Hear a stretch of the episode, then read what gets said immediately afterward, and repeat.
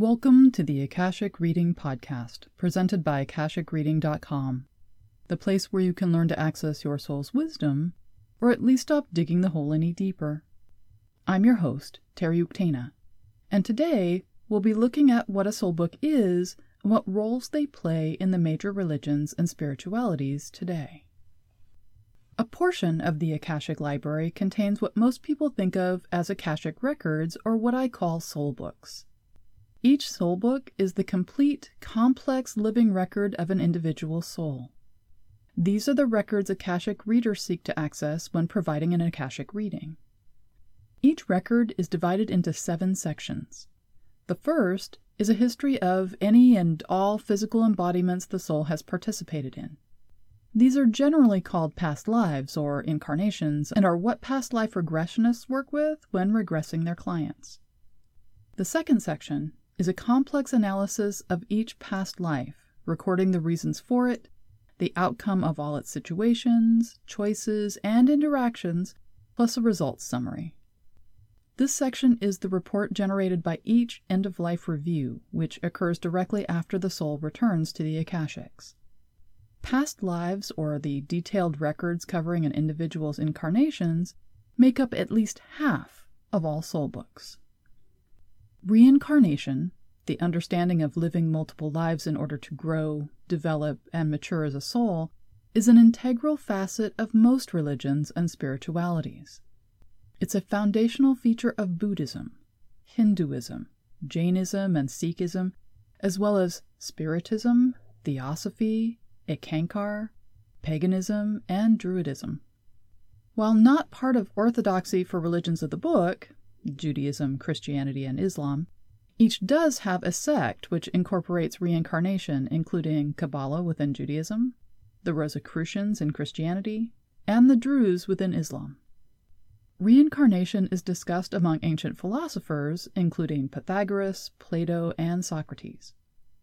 Today, evidence of reincarnation is being brought into the scientific realm via the work of Ian Stevenson, Tom Shroder, Jim B. Tucker, and Satwant Pasricha, among others. Their field of studies used the scientific method to document past life memories in children, providing invaluable sociological data for research of the phenomena. The third section of a soul book is every fact concerning the soul which is not involved with embodiment, which for most souls comprises the majority of their existence. The fourth section is a record of their aptitudes towards service work or active co creation. I liken this to the taking on of a career in embodied life.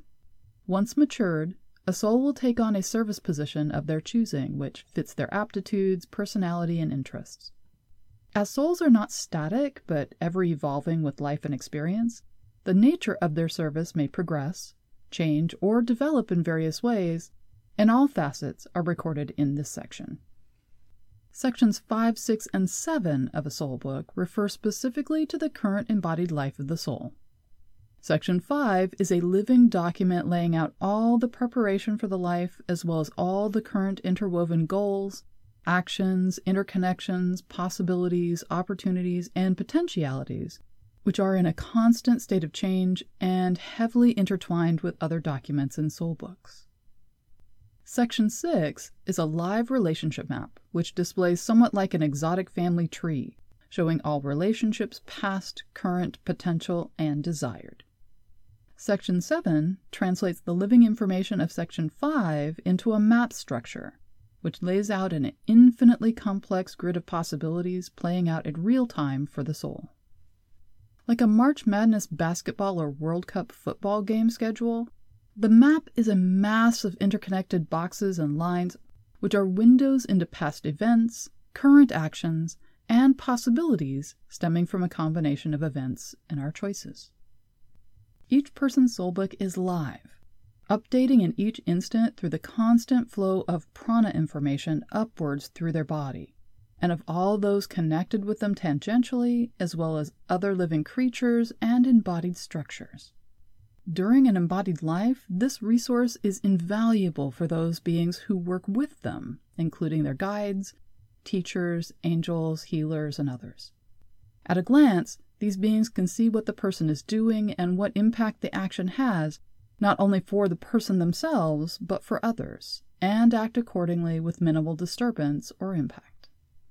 The existence of soul books has been acknowledged by major religions in various ways beyond Hinduism, where the term Akasha is derived. In the Bible, they're spoken of as the Book of Life, the Scroll of Life, or the Book of Remembrance, where the names of those who are destined for heaven or the life hereafter are inscribed. In Exodus chapter 32, verse 32 and 33, Moses asks to have his own name blotted from the book in trade for God's forgiveness for his people's sins.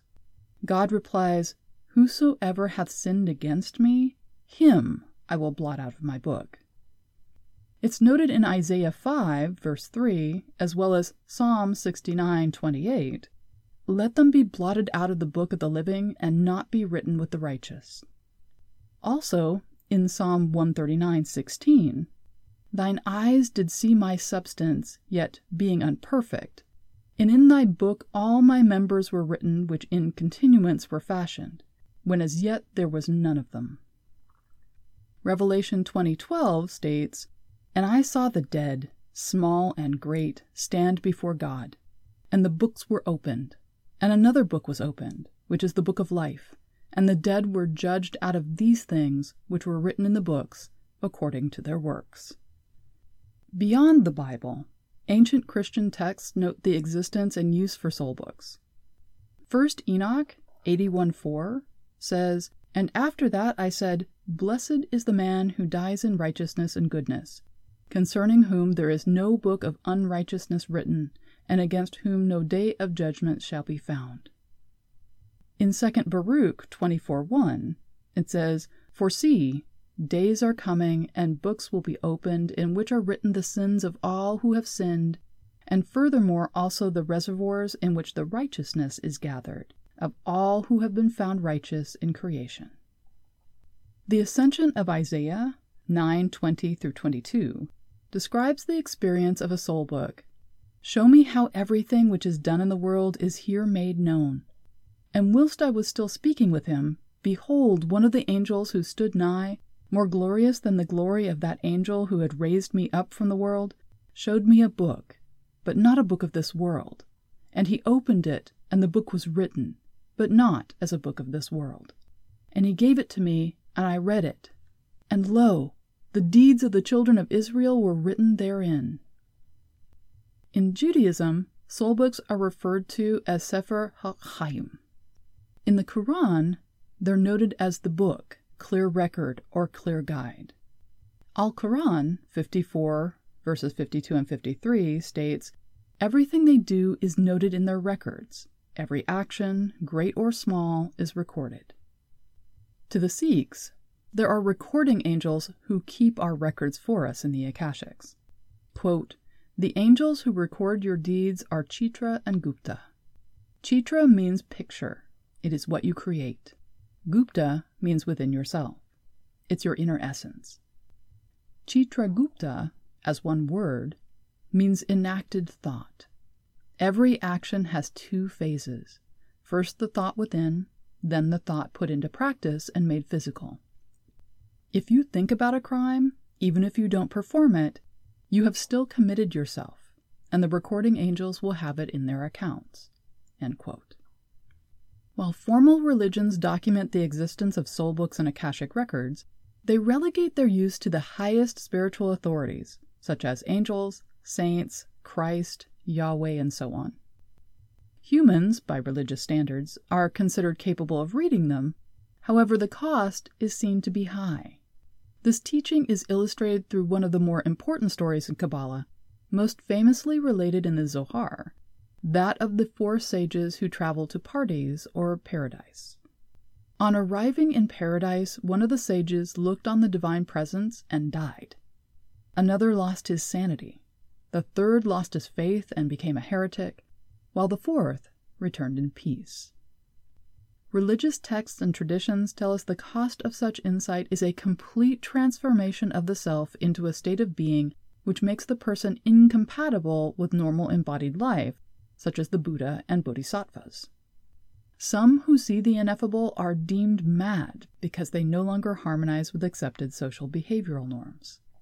Others truly go mad, being unable to focus on the physical realm in any healthy way. And yet others simply transcend the physical, releasing to become something other, like a nymph becoming a firefly. This type of transformation is exemplified in the Jewish teaching of how Enoch became the heavenly scribe Metatron, who judges souls by the authority of God.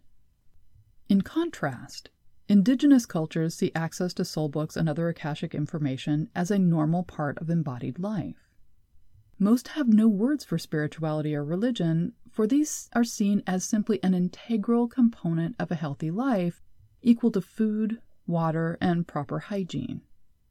Each individual is seen as having regular access to the Akashics for their own personal well being, as well as for the good of the group, clan, or tribe. Somewhat like dreams, the information comes to the person through daily processes and personal ritual practices.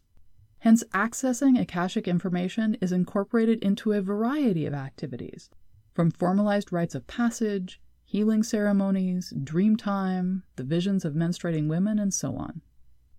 Medicine people, the priests or priestesses, shamans, elders, healers, and wise women of indigenous cultures are those who live their lives deeply connected both to the embodied world and to those who live in it, as well as the Akashic realm, which they consciously access for the good of the people and the world. An example of this is Black Elk of the Lakota, the last medicine man fully raised in the ancient ways of his people. His visions for his people have helped them remain a cohesive culture in the face of genocide and give insights into healthy ways of living in a global world. For millennia, both in indigenous cultures and in cultures with formalized religions, conscious directed access to the Akashics was the realm and responsibility of those called to spiritual service, those who took on the role of elder or priest or religious leader, sacrificing a quote unquote normal life for the good of others, to pursue their spiritual calling and personal spiritual path. However, this began to change with the unfolding of the Victorian era. Spiritualism, a belief that spirits of the dead have the ability and desire to speak with the living, began to spread to the general public of Europe and then North America, giving insights into how spirits speak to us from across the veil, and how certain people, spiritualists, or mediums could channel this communication or foster a conversation with the deceased. Seances, readings, and occult practices were held in rented rooms or private homes and accessible to anyone who had connections and or could pay a fee. Spiritualists, unlike indigenous or religious leaders, did not have to come from a specific lineage, be trained in any way, or require the permission of a religious or spiritual authority. Anyone with a wild talent could work in the field. This, of course, led to charlatans and grifters taking advantage of the grieving, the credulous, and entertainment seekers. As anyone could claim or invent a description of what they were doing, who they were contacting, and why they were able to do it, a great many tall tales, interesting stories, and amazing cons flourished into the 20th century. It's during this time that Helena Blavatsky introduced Western audiences to the Hindu concept of the Akashic records. Unlike the Book of Life described in the Bible, which is purported to be read only by spiritual beings, Blavatsky discussed the Akashic records as something which could be accessed by human beings via psychic techniques already being practiced in middle and upper class Western society. These techniques became part of the Theosophical movement and incorporated into what we now term spirituality. In the 20th century, Edgar Cayce, working from 1925 to 1945 as a Christian mystic and Akashic reader, brought the Akashic records further into the mainstream by citing them as the source he used to provide startlingly accurate psychic readings. While able to describe in detail what he experienced, he was unable to do more than suggest how others might attempt the feat themselves through Christian prayer and instruction on psychic techniques.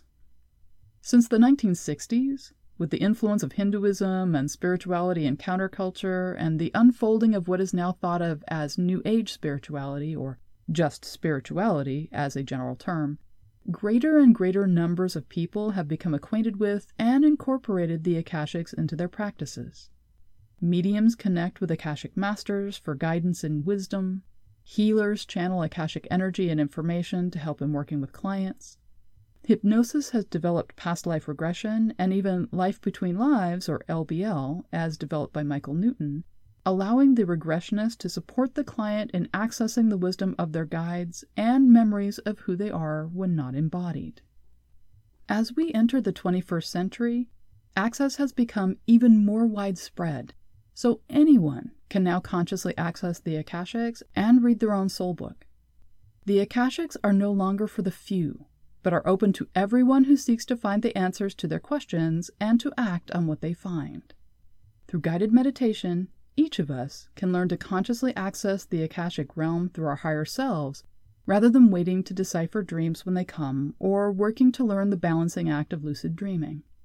In meditation, we're an active participant, allowing our conscious mind to communicate through our already fully developed channels of dream language or the language of symbols and essential forms to access the wisdom of other beings and of our own soul book or Akashic record.